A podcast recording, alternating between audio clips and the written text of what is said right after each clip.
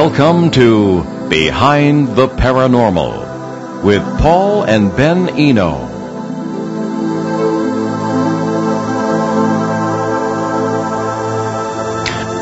What is a close encounter of the third kind? How do we know what UFOs really are? How can we know the true intentions of those behind them? Well, welcome to the 371st broadcast of Behind the Paranormal with Paul and Ben Eno. Uh, I'm Paul. Uh, ben is with me here today, but he's recovering from oral surgery and really can't talk very well, so we're gonna he's gonna be our moral support today. Anyway, uh, we have a very special international guest this evening who has been doing some research on close encounters. But first, it is time for our weekly paranormal contest. Last week's question was, in what country would you find the Mahamba? Well, Lauren Popovich of Worcester, Massachusetts got that one right. Uh, the People's Republic of the Congo.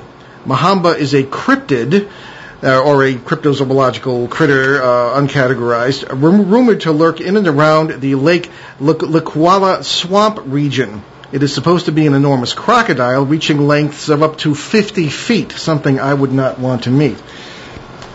Some have speculated that it is a freshwater relic of the mosasaurs, huge sea-dwelling creatures presumed extinct by the end of the Cretaceous period. Well, anyway, this week's question is, what famous British diplomat vanished into thin air, seemingly anyway, in 1809?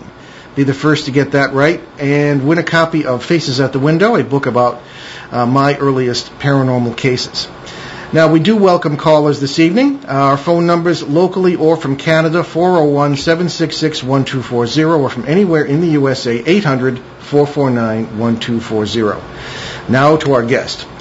Tony Eccles has been a member of the British UFO Research Association, otherwise known as BUFORA. Am I pronouncing that correctly?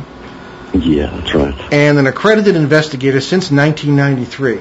His primary research interest is the close encounter of the third and fourth kinds. As an ethnographer, uh, ethnography is essentially a study of culture and what's behind it. Tony's work explores the role of close encounter witnesses in a modern world and the deeply rooted need in Western society for a connection with a higher intelligence. Previously, Tony was also one of the co-founders of the Merseyside Anomalies Research Association, or MARA, in 1997. Uh, Merseyside has to do with the River Mersey, uh, which runs through Liverpool and Manchester in northwest England. I, I, have to give these, these New Englanders a geography lesson here, Tony, I guess. Uh, his book, A Different Sky, was published in 2003 and documents reported strange sightings and experiences from the Merseyside region over a 10-year period. Okay, currently Tony is curator of ethnography at the Royal Albert Memorial Museum in Exeter in Devon. His website is Anthony Eccles, that's Anthony spelled normally, E-C-C-L-E-S dot wordpress dot com. It's also a blog. It's very interesting too. You should check it out. So Tony Eccles, welcome to Behind the Paranormal. Thank you very much. It's lovely to be on air. Very good. Uh, let's start right at the beginning. What are close encounters of the third and fourth kinds? Uh, that's a really good question. How can you put such a specific definition on something you cannot prove to exist? Uh, basically, a close encounter is a very unusual experience that happens close up. Let's put it this way. And it's it's not a strange light that happens in the distance. It's not seeing um, um, a, very strange monster-like being in the distance. All of this is close up, albeit whether it's five, ten feet away or 20 feet away. Um, it is about having a very profound experience with something that comes from out there. And I think that's about as simplistic a, an explanation as I can offer. Because what I don't want to do then is to sort of add on to that the belief about where UFOs come from or, or where the beings come from. Very wise. I, I was struck by the word uh, anamnesis in the name of a project you now head for BUFORA. Mm. Now, that's a Greek word for a very special kind of memory, and I learned it in the seminary as a very weighty theological term. Mm. So, what is the anamnesis project, and how does it fit into your work? Well, uh, anamnesis, as you know, means life memory, and it, it allows us to look at close encounter witnesses very differently. We, we don't look at people as if they're guinea pigs. And, you know, you look at the history of ufology and a lot of UFO researchers in the past have spoken to witnesses and really have studied what they have seen. It's the reports of the UFO sighting that has been studied, but very few people have actually looked at the UFO witness and have actually studied them. And I don't mean in a sort of laboratory condition.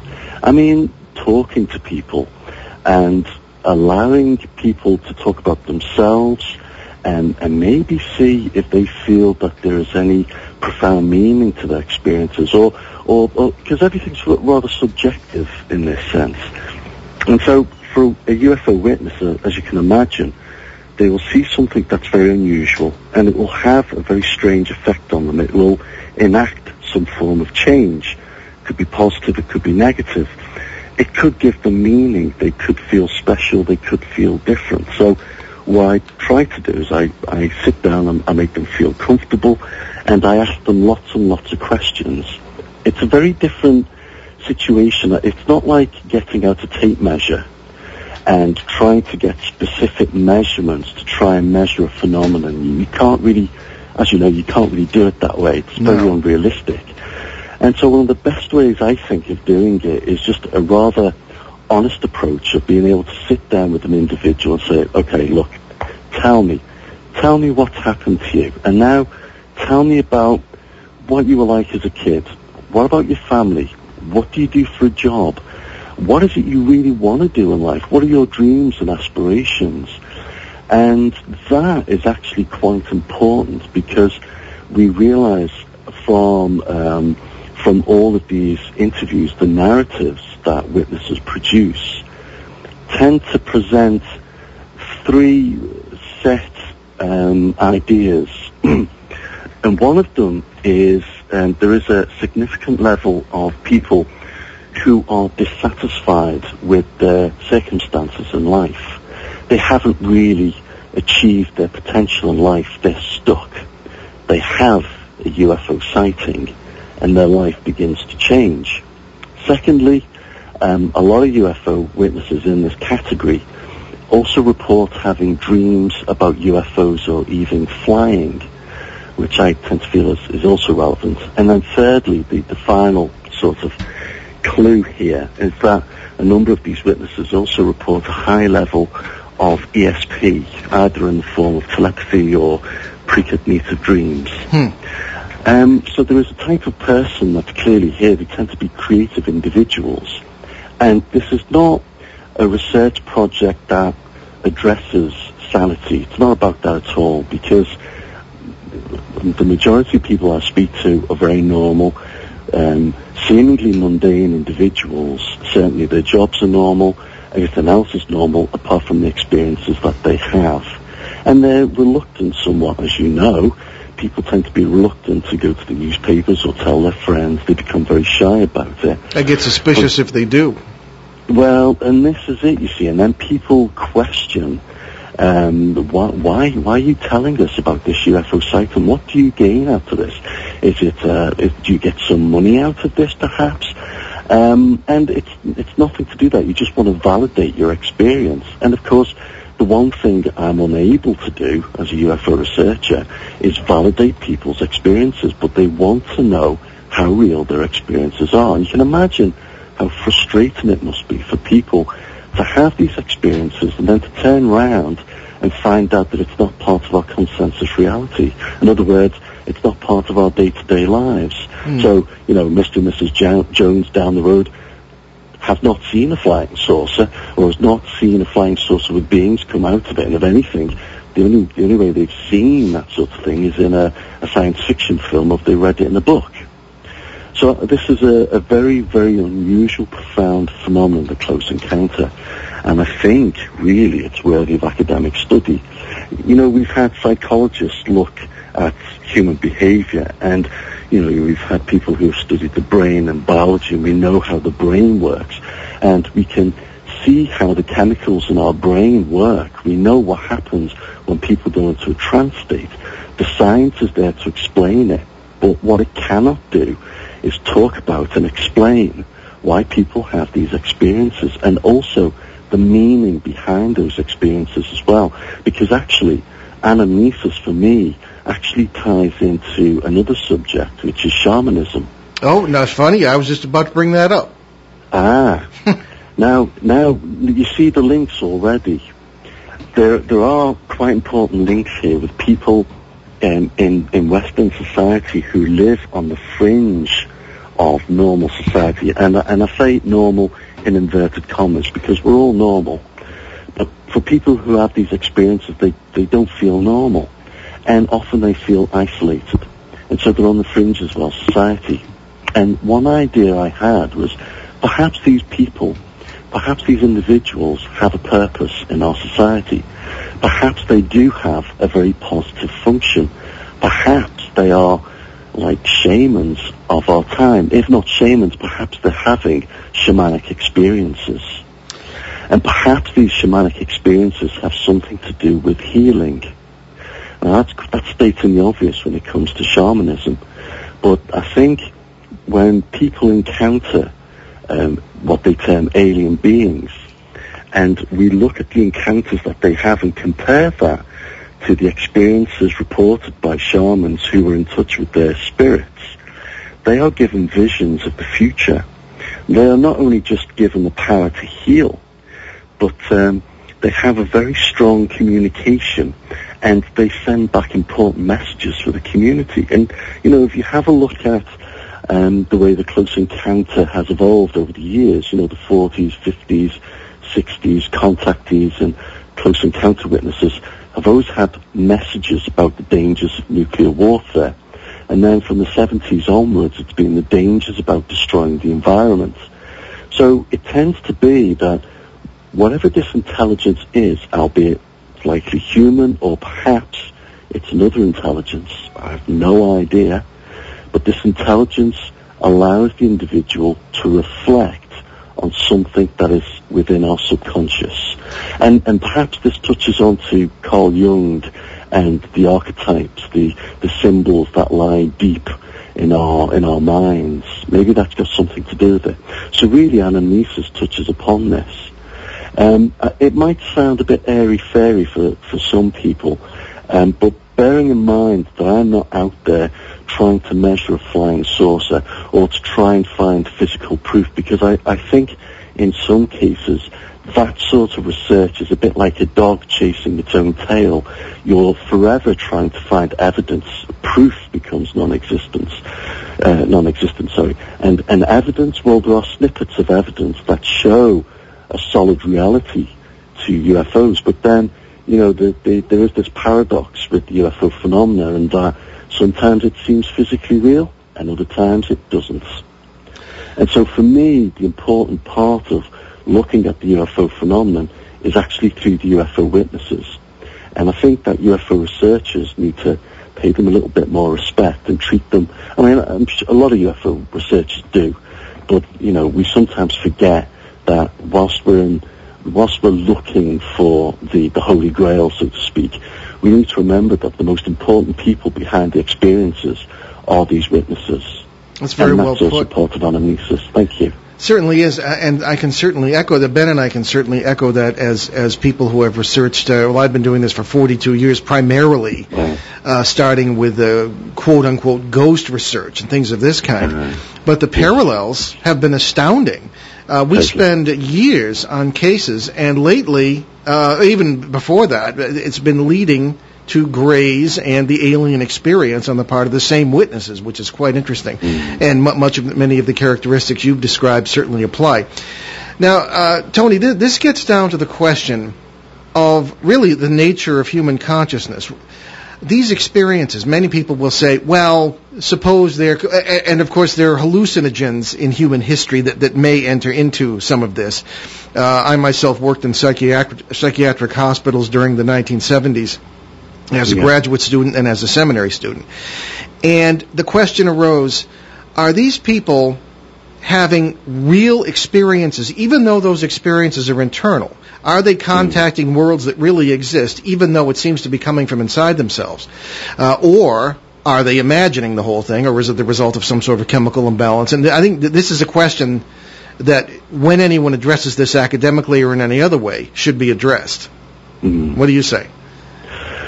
Well, I, I don't agree that people are just imagining. I, th- I think the experience is it ties in with our ability to be able to tap into something that's within the brain. Mm. I don't think it's um, I don't think it's the imagination. I don't think it's something that's just made up for the sake of it being made up.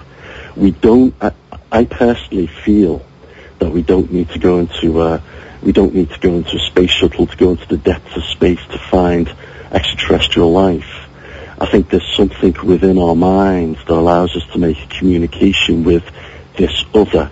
And I'm not saying this other is, is alien. I mean, it's alien in the sense that it might not be human, but in many ways, and I'm being, I'm, I'm just turning back on myself here, it No, seems very much, it, it, it seems very much human in origin as well. In fact, the way I see the experience is very much, it's like it's an attempt at communicating with a modern God.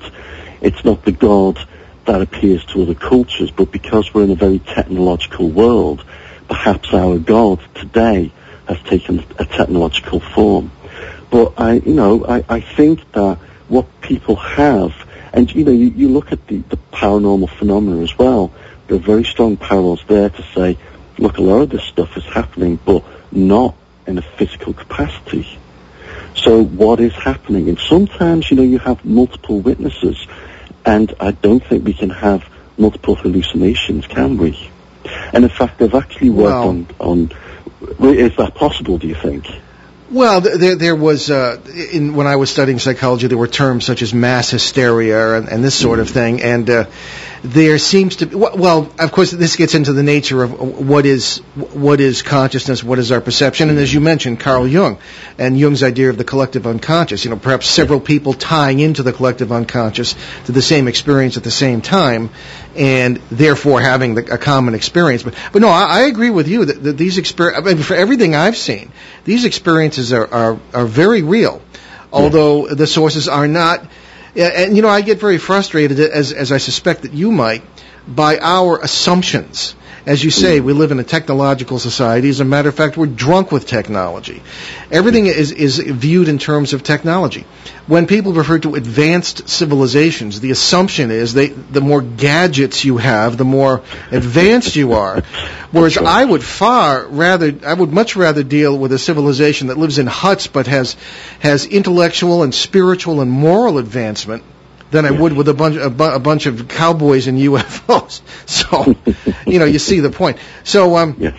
the the idea here is is also that uh, there is speculation about the nature of, of UFOs, and uh, but but but your your emphasis on the witness is extremely important. I think. Can you give us some examples? Of people you have interviewed and, and people you have studied the phenomenon with, uh, and what their experience has been, what kind of people they were, and what your ultimate conclusions were, if you had any.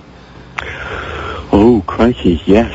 Um, there was a lady I interviewed two years ago, um, and um, you, don't mind if I don't mention. No, not at all. No, no. Please, you? fact, please don't. We don't want to get sued.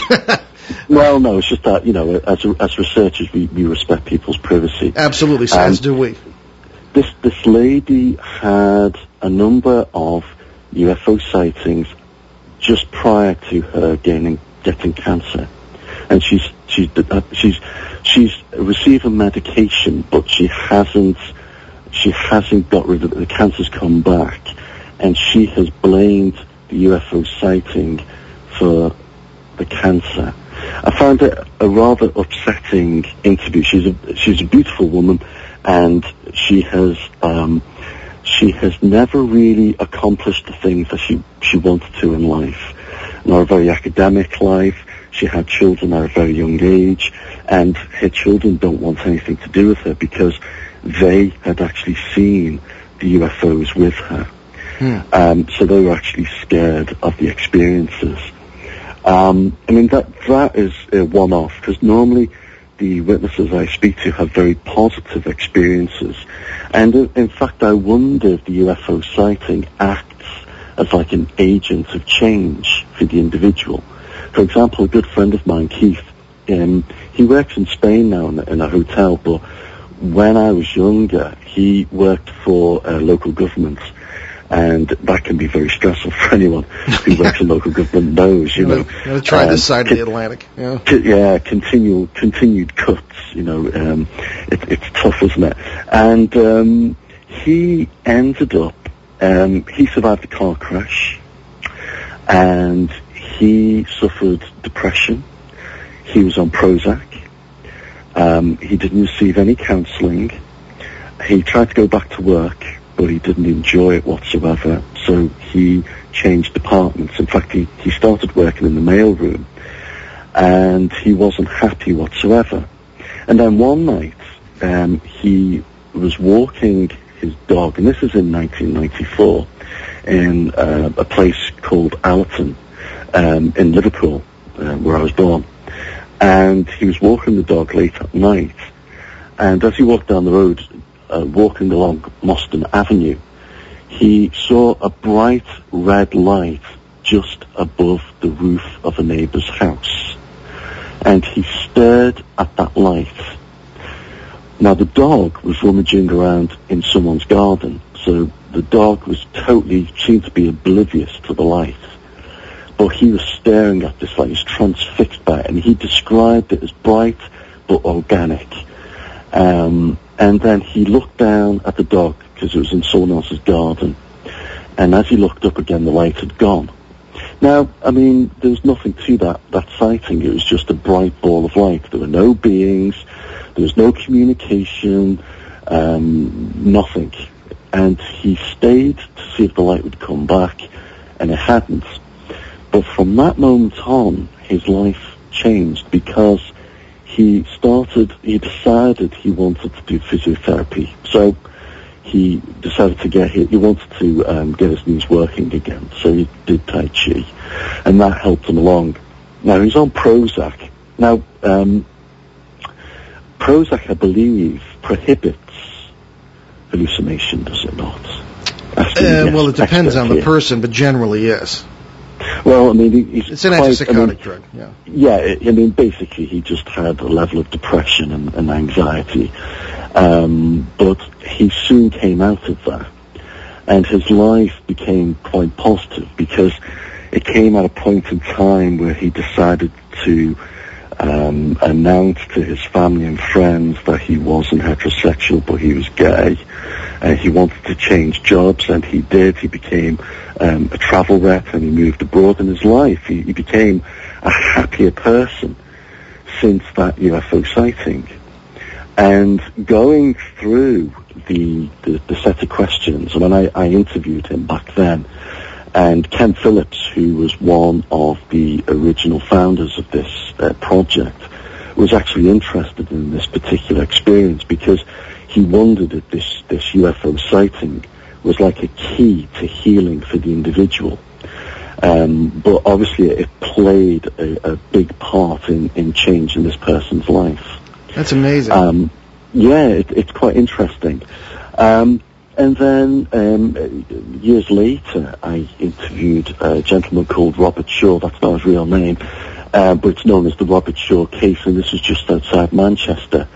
And it was Christmas Eve, um, and looking outside the windows of his of his flat, he saw these beautiful red lights in a sideways W, just descending slowly in the sky, and they seemed to land in um, a patch of wild land just outside.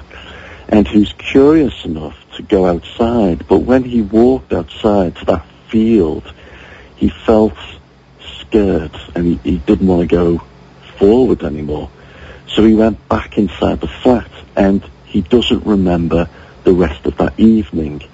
In fact, he doesn't remember speaking to his sister, um, who spoke to him um, around midnight, and she said, you sounded very distant. You just didn't seem like yourself. Didn't remember speaking to her on the phone. Um, but the next morning he went out with a neighbour because he was scared to have a look, and he saw some uh, some of the trees had appeared to be burnt. Um, some of the land had appeared to be uh, affected. But um, I got this case eight months later, and that's of course no good to any UFO investigator. You get a UFO case, you need to be able to look at it there and then. And as you know, that's quite a difficult thing to do. Yes. However, I interviewed him. Now, he was hypnotized by another investigator, not by myself, because I refuse, and I don't believe in hypnosis as an effective tool for uh, memory recall. But I've got the transcript, and I, I actually addressed this issue with him later, and he said, you know what, Tony? He said, I don't believe anything that came out in hypnosis. It just didn't feel right. And you know, the same thing, do, you remember Elsie Oakensen sighting in 1978 in, in uh, I think it's Nottingham in England? Um, she had, she was driving in, she was driving in her car. She saw these lights on the road. Then she was in darkness. Um, after that, she was hypnotized, and from her hypnotism, um, she recalled an event that just didn't make any sense. As it turns out, she became a healer, which I find very, very interesting. And going back to this gentleman in Manchester, he told me, no, that, that doesn't make any sense. And he started drawing. Now, remember me saying that and these, these individuals tend to be creative. They're artists, poets, maybe uh, musicians. He started drawing, and he was quite an accomplished artist. And he drew these greys because at the time we had the X-Files, we were bombarded, the TV was saturated with that image. And he said, you know, that's, that's not relevant whatsoever. And then he drew this column, and it was a fragmented column with branches coming out of it. And then he drew these little greys, which were at the base of the column, but they were very tiny. And he said, that column is actually important. I don't know what it means, but it's important. Over the next five, six months, his life changed. He was a postman, and he left that job behind, and he went on to do something else. He left an unhappy relationship and got a, got a different flat his life changed, and, and that's not a coincidence because if I go to the original statistics given by the original founders of the Anamnesis Project, this is Dr. Alex Keul of Salzburg University and the late Ken Phillips, who is a, a British researcher, of all the questions. Now, just to explain this for people who don't know anything about anamnesis, and it's quite an obscure. Have you heard of the Anamnesis Project at all? Oh, yes. You have? Mm. Ah, now you see, when I speak to people here about anamnesis, people are not really familiar with it. And that's, that's quite interesting. Um, anamnesis used three groups of people um, to get data, relevant data. You had um, a group of 15 UFO witnesses, and then we had as well a group of 15 people who had ghostly, apparitional, psychic phenomena reported them. And that was gained through the ASSAP group here in Britain. And then there was also a control group. And you know this idea that witnesses are fantasy prone? The actual people who produced the more fantasy prone narratives was the control group of people, hmm. not the UFO witnesses and not the ESP group. And one particular category um, was the category entitled Change in Life After Observation. Now, in the control group, this wasn't relevant. In the ESP group, um, four people out of the 15 actually stated that they reported a significant change in their lives after their experiences. With the UFO group, there are 10 out of the 15. And that is quite a significant um, statistic. Indeed, it is. Actually, we, we have to take a commercial break. Uh, okay. Uh, but we'll be right back. You're listening to Behind the Paranormal with Paul and Ben Eno on WOON 1240 AM and ONWorldwide.com in New England's beautiful Blackstone River Valley. We'll be right back with our guest, Tony Eccles. Stay with us.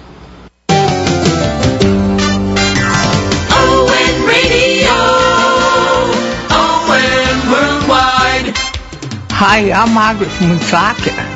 I listen to Memory Lane every Sunday, 1 to 4 on WOON 1240. Tune in to the Memory Lane Show. More music from the 50s and 60s. ON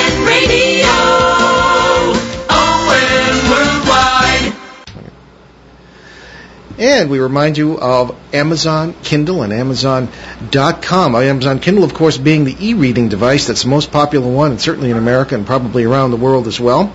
Uh, as low as $79, you can get as many as 2 million to 3 million books, newspapers, various publications, including for my own, which of course are Rhode Island, a genial history for those of aren't particularly interested in the paranormal, and uh, Faces at the Window, Footsteps in the Attic, and my latest, Turning Home, God, Ghosts, and Human Destiny.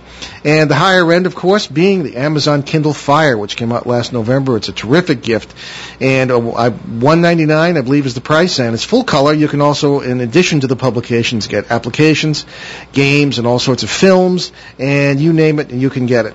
Uh, now, I always drag our poor guest into this. Tony, is your book available on Amazon Kindle? It is. It, it's quite an old book. I'm I'm gonna I'm gonna rewrite it and um, and and and take it to the British UFO Research Association website. I think there are a few copies left. Um, and my book, A Different Sky, just briefly, is um, it's it's written very simply. Um, I didn't want to write anything complicated because the publisher told me not to write it that way. It's a very simple book, and it just talks about the UFO sightings I investigated in the Merseyside area from 1994 through to 2002. Excellent. A Different Sky, folks, by Anthony. Is it Anthony Eccles or Tony Eccles on the byline? It, it's Tony Eccles. Tony Eccles. Okay, there you go, folks. Yeah. Amazon Kindle. Check it out. Okay, we are back with our guest live uh, Tony Eccles, who is a UFO researcher and ethnographer from uh, Exeter in Devon, in England, um, one of my favorite places in the world, certainly. And uh, I wanted to ask you, Tony, you, have given us um, a lot to think about, a lot to chew on this evening. But I wanted to ask about. Um, well, let, let, me let me give you something that happened to me, and you can sort of maybe take it and, and uh, interpret it or whatever according to your your work. Uh, the Phoenix Lights, as they are known in Phoenix, Arizona, here are well known and were seen uh, starting in the 1990s by, by hundreds and hundreds of people, including the governor of the state of Arizona, who later came clean and said that he was uh, profoundly moved by it. Many of the people who have seen these lights have had as you say, almost healing experiences or profound experiences of, of, of, other kinds. I myself am a witness to the lights. Ben and I happened um, to be flying to San Diego to do a program uh, in 06, and I happened, it was middle of the night, everybody was asleep except me. I happened to look out, and there they were. And uh, I'm the only one, as far as I know, who has reported seeing them from an airplane. But in any case, because we got to uh, San Diego and the next day the newspaper said the people had seen the Phoenix Lights, but I didn't have any particularly moving experience. Um, there are those who are called the, the uh, I might call them the exopoliticians, those who believe these are essentially good, they're here for our benefit, and would be particularly interested in the shamanic experience and the, what, it, what it is inside us that makes us respond positively to these things and become healers at times and things you've described. Others don't quite trust it. Uh, I, den- I tend to take that phenomenon with a pillar of salt, if you will, and I, I'm a bit skeptical about the positive nature of at least some of these things. And I'm thinking about the abduction experience, mm. uh, which of course does parallel many of the shamanic experiences as well, being taken by the spirits and having operations and, and, and odd things going on. And even uh, people who've had experiences even with, with uh, what we call fairies or things of this kind. All these experiences seem to be similar uh, depending on their context. So what would you say about the, the, the, more negative aspect of this, have you dealt with people who have had uh, negative experiences and have not become healers or have been harmed by by these things, in your opinion? Well, well, that's, that, you, you've raised a number of really good points there, Paul. Um, I think I need to stress that the experience really relies on how a person interprets their experience. Perception plays a big part of this. Um, you know, even even in shamanic experiences, uh, the initial experience can be terrifying, and can even be sexual. Um, and I know, you know, through reading a lot of close encounter narratives that that there is a lot, there is a, a sexual nature to some of the experiences, negative and frightening. You know, um, that does happen. Um, fortunately, the people I've spoken to, that very few of them have had these negative experiences.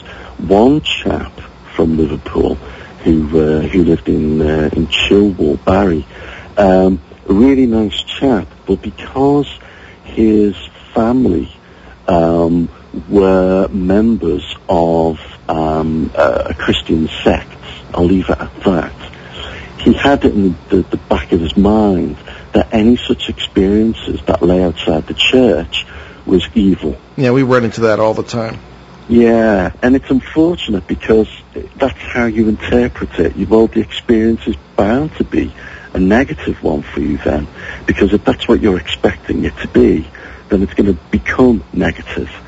Um, a lady who approached me recently, a very intelligent woman um, with a background in psychology, had um, lived in Melanesia for a while uh, because her parents were missionaries.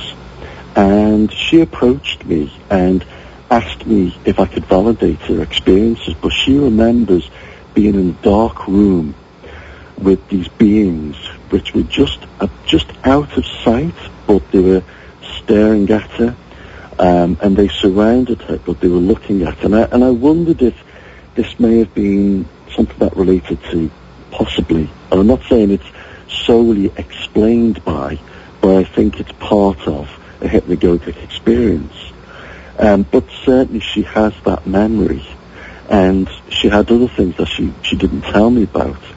And I said, well, look, I said, I, I can't validate your experience for you, but what I can say is that I'm not here to take anything away from you or to say that your experience isn't real.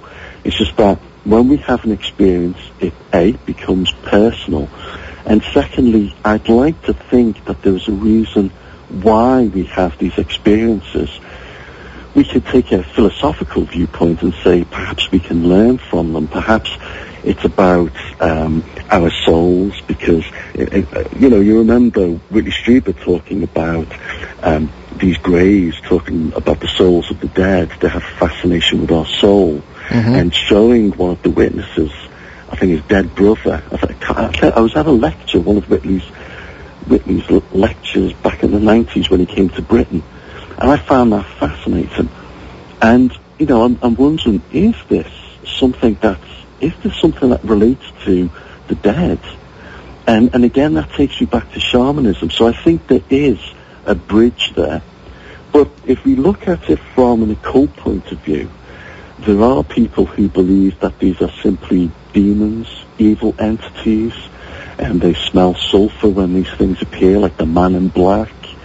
Um, and the man in black is a figure that occurs in the witch narratives of the 15th, 16th century in this country and in, in the, the east coast of the USA. Um, and of course, you know, this, this black figure is associated with the devil. That's just an interpretation, albeit a Christian one, and it may not be, it may not have any roots in, in truth, in, in fact. Um, the, the made, I, I hope I don't offend listeners. I'm sure some of your listeners are, are devout Christians and, and they may have a, a, particularly strong point of view, and that's fair enough. And I say that's fine. Well, our listeners are our listeners are pretty open-minded. I'm sure they are, but I'm not here to disrespect anybody's opinion. Everyone. No, we appreciate opinion. that. Yeah. Um, but I think that what I'd like to say is, if, if people have a negative experience, I think we have baggage that we bring into the experience with us. Oh, very true. it's, it's predominantly a cultural one.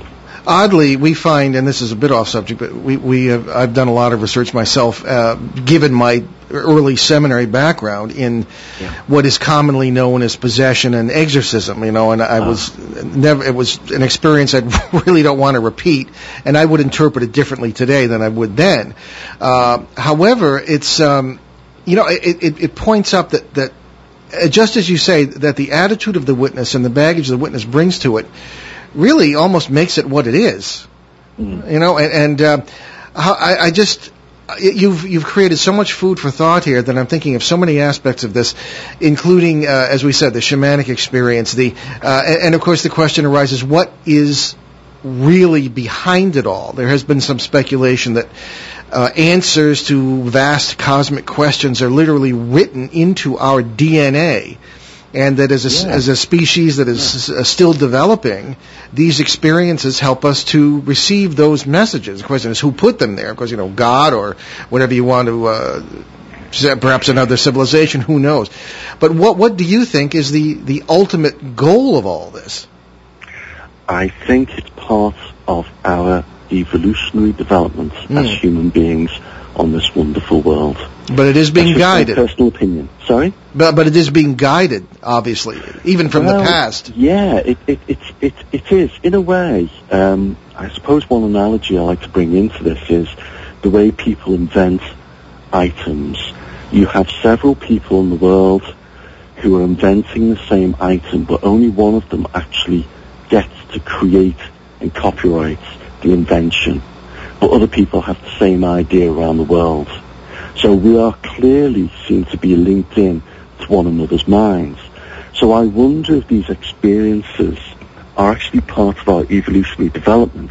And so to help us as, as humans get from A to B to C, there is something like a, an intelligence that guides us. Now, if that's like a God principle, I, I don't know. I absolutely have no way of proving that.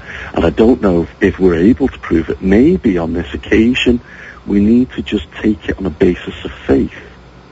And I have no problem with that because at the end of the day, if I listen to the narrative of the witness, it's down to the witness who says, this has happened to me and I think it's this. And that's fair enough. I can't say, well, I, I disagree with you or I, I can prove that it's not. It's not really. It's, it's how the witness can take it forward and move on from their experience and benefit from it. Because I think that if you have a UFO experience and, and it changes your life, then you're empowered to make it change your life for the better, if you can do that. However, if someone has a very negative experience, you're going to be living a life of fear. That's not really good. So what do I say to that individual? Um, I need to thank, like Dr. David Gotlib. Um, I was in touch with him recently, and he sent me um, the Bulletin of Anomalous Phenomena, all, all the issues. hmm And uh, You did? Originally, it was called Ratchet, and um, I think it's a brilliant thing to read. I mean, I'm, I'm collecting as many archived journals as possible because they're so difficult to get hold of on the internet. It seems like it's just they're impossible. Um, and I think these are really useful journals for witnesses to read, just because you're able to look at them and say, ah, someone else has had that experience. I'm not alone. And Very true. That's really important. Very, very true. I'm going to stop here for just, just a minute, um, Tony, because I want to give you a chance to talk, because, because we'll get talking, we'll run out of time. I can just go on, Paul. I'm sorry. No, no, no, no. So can I. Uh, the, the listeners will tell you that. So uh, what I wanted to do was give you a chance to talk about a different sky, your website, and of course the uh, Bufora conference, which is occurring in London on September 22nd, the very same day we're giving a talk on the other side of the, well, not the other side, but in, in farther east in in um, Woodbridge. So uh, that was not intentional. Uh, had we known, we would have tried to schedule another day. But so tell us about about all that and where people can find out more about you. Okay. Um, if you go onto the Bufora website, which is www.bufora.org.uk, you will find all the details with regard to the conference. Um, it's the 22nd, 23rd of September at the Holiday Inn in London. So it's the King's Cross Road. Um, so it's central London. And we have got some amazing speakers. Um, Lionel Beer, our president, will be giving a, a talk. It's anecdotal about the history because it's our 50th, um, 50 years, our anniversary conference. So we have been going for 50 years. That's a fantastic achievement. It's amazing. And we've, we've invited lots of different people uh, to come down and talk. Um, so we have Heather Dixon, who's going to be talking about um, developing an understanding into the reality behind the myths of the UFO sighting. Uh, John Spencer will be talking about the political, cultural and social influences on UFOs. Then Jenny Randles, via video link, Mhm. is going to be talking about three particular UFO sightings that changed the way we looked at UFO investigations. That's going to be very, very interesting. Sounds Um, fascinating. the Reverend Lionel Fanthorpe will be there, and he's going to be talking about behind, what he says, uh, when honest and reliable witnesses report strange aerial phenomena and other weird things, what might be causing them? do reports of UFOs sometimes overlap strangely with more traditional reports of the paranormal.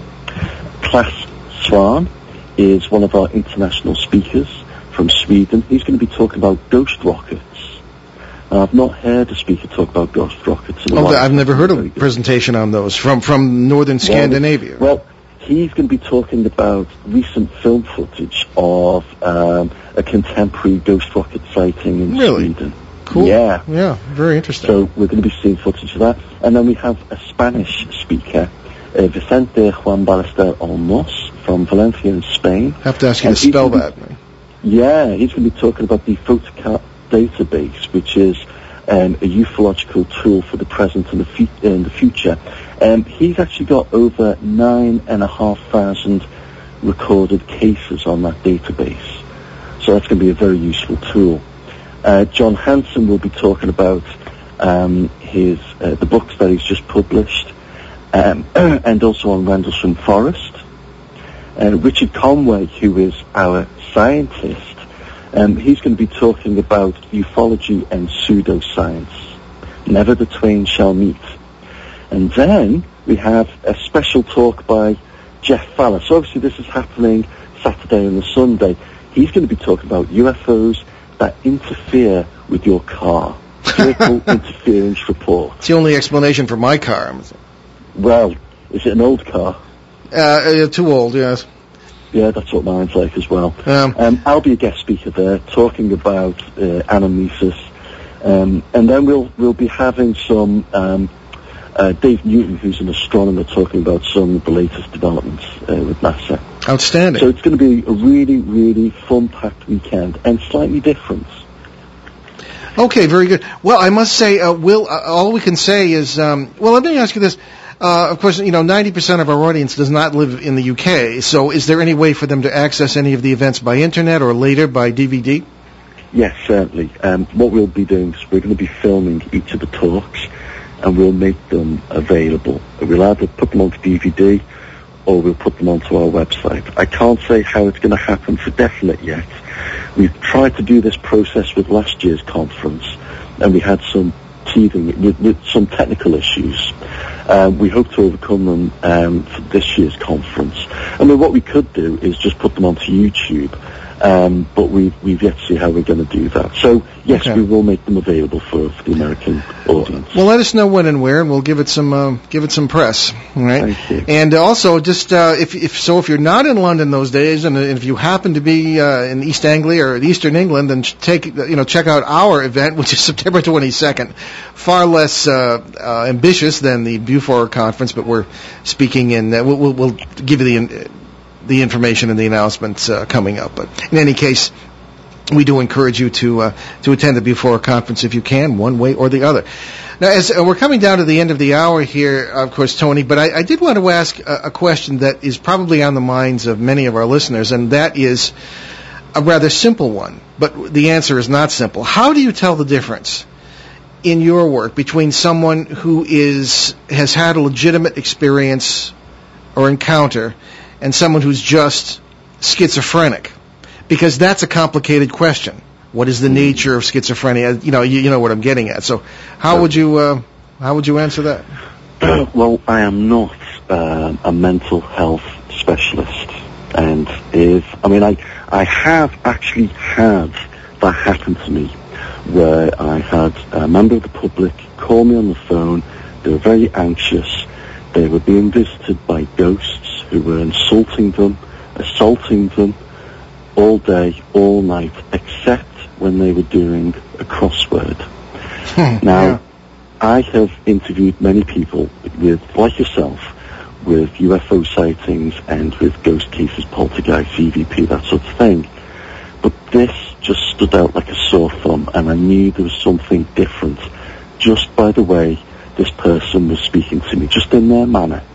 And so what I did was I contacted um, a, a psychologist who was also a parapsychologist at the local university, and they came with me to talk to this gentleman. And so we both spoke to him, treated him normally, um, but actually my colleague said, actually sir, I need to inform you, you you're suffering with schizophrenia. And the witness was frightened because he thought we're going to lock him up. Mm-hmm. And we said, no, no, no, no, no, that's not what's going to happen. You're going to be okay. We're here to help you. But that's not something I can do because I'm not a mental health specialist. I'm just fortunate because I, I work with them and, and if, if I have those issues, I can approach them. But what I tend to do is I, I tend to listen to an individual and I can tell through the narrative if something's different.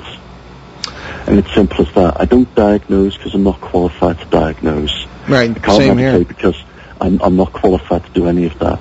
But if I think something's wrong, then taking responsibility means that the witness's health comes first. And you need to advise the witness to see a medical specialist. Or, if they're reluctant to do that because they are ill, then I need to speak to someone who's better qualified than myself. Well, that, that's uh, certainly something that, that we do as well. Uh, the problem is, from our point of view, we, we have serious problems with Western epistemology, uh, with, with the way that we claim to know things and the assumptions that we make. One of the problems with our educational system is the, the very fact of specialization. People become so specialized, they aren't even liberally educated anymore. I don't know about in the UK, but here it's a problem. People do not have a larger or broader perspective, uh, which I think limits our ability to deal with phenomena that don't particularly fit our paradigm. Right. And uh, so, but nevertheless, what is the alternative? I mean, I find that with with with uh, the medical profession, I find it with clergy, I find it with scientists in general, and it's extremely Yeah. frustrating Yeah, yeah, definitely. because it, I what, think in that case, in, in that case, the, the, the likes of Dr. David Gotlib, who who is a medical professional, who wants to get people to speak to witnesses to show that they're not suffering from a form of neuroses, um, that is an important step forward. Yes. It's like what John Keel said in Operation, uh, in Operation, um, what's the name of his book? Uh, uh, the the uh, the um, Night, yeah. the Mothman Um, prophecies. Uh, and yes, it's um, blah, blah, blah, bear with me. Um, basically, what John Keel said is that you know the people who need to look at this phenomena are not kids and they're not housewives. You need to get the professionals in, and and as you said, you know, professionals in in, in the states don't want to look at this phenomena. Um, but the likes of David Gotlib, who is a medical professional, who is interested, like the late John Mack, you know, they see something there that's that's that's very profound about the witness's experience, and really we, we need to contact those individuals, those that, that small group of academics who are willing to put their their jobs on the line, really, to stand up and say, look, I know this sounds crazy, but there is something here that's worth exploring. Well, there we are. Tony Eccles, everyone. Uh, we're just about out. We're, no, no, not at all. We're just about out of time. Tony, it's been a fascinating conversation. We'll be in touch off the air, and hopefully we can uh, meet up next month in Exeter. Thanks for the opportunity, Paul. Brilliant. It was wonderful to have you. Thank you so much. All right. Okay. Tony Eccles. There we go. Uh, and I will do the announcements here because, uh, as I say, Ben is with us. He's just not uh, quite up to snuff here with his uh, situation with the oral surgery. Anyway, I don't mean to laugh. I'm sorry. Uh, the next stop on our tour of public appearances and town hall style meetings is, as we mentioned to uh, our friend uh, uh, Tony here just now, Woodbridge, Suffolk, England on Saturday, September 22nd. We will present our program Exploring the Paranormal with CBS Radio's Paul and Ben Eno at the Grove House Hotel in Woodbridge from 7 to 11 p.m. Tickets are 15 pounds per person and will include a full buffet dinner courtesy of the hotel. Profits will go to local charities. Uh, and in response to a question or two, I think we probably will tape that uh, for inclusion uh, on YouTube or in a DVD for those of you, uh, the, the, the 99% of you who can't be there. Uh, this event will take place in the highly active paranormal area, which was the scene of the famous Rendlesham Forest UFO incidents of 1980. Okay. For information and to buy tickets, visit www.spaceportuk.com slash events or just go to the behindtheparanormal.com show website and look for the link uh, uh, under what's new. Uh, finally, uh, Ben and I will be featured speakers at the All Hallows Eve Psychic Fair at the Crowne Plaza Hotel in Warwick, Rhode Island on Sunday, October 28th. Watch for more information on those events at behindtheparanormal.com.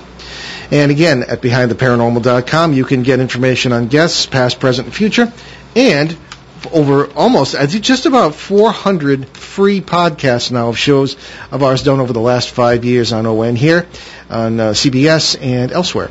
So many thanks to our producer, Ben himself, who was uh, uh, soldiered on through the broadcast at our board. And we'll see you next Monday, August 20th, right here on ON 1240 AM and ONWorldwide.com, when Ben and I will host a rebroadcast of our 2009 show with the late Joe Ferriere.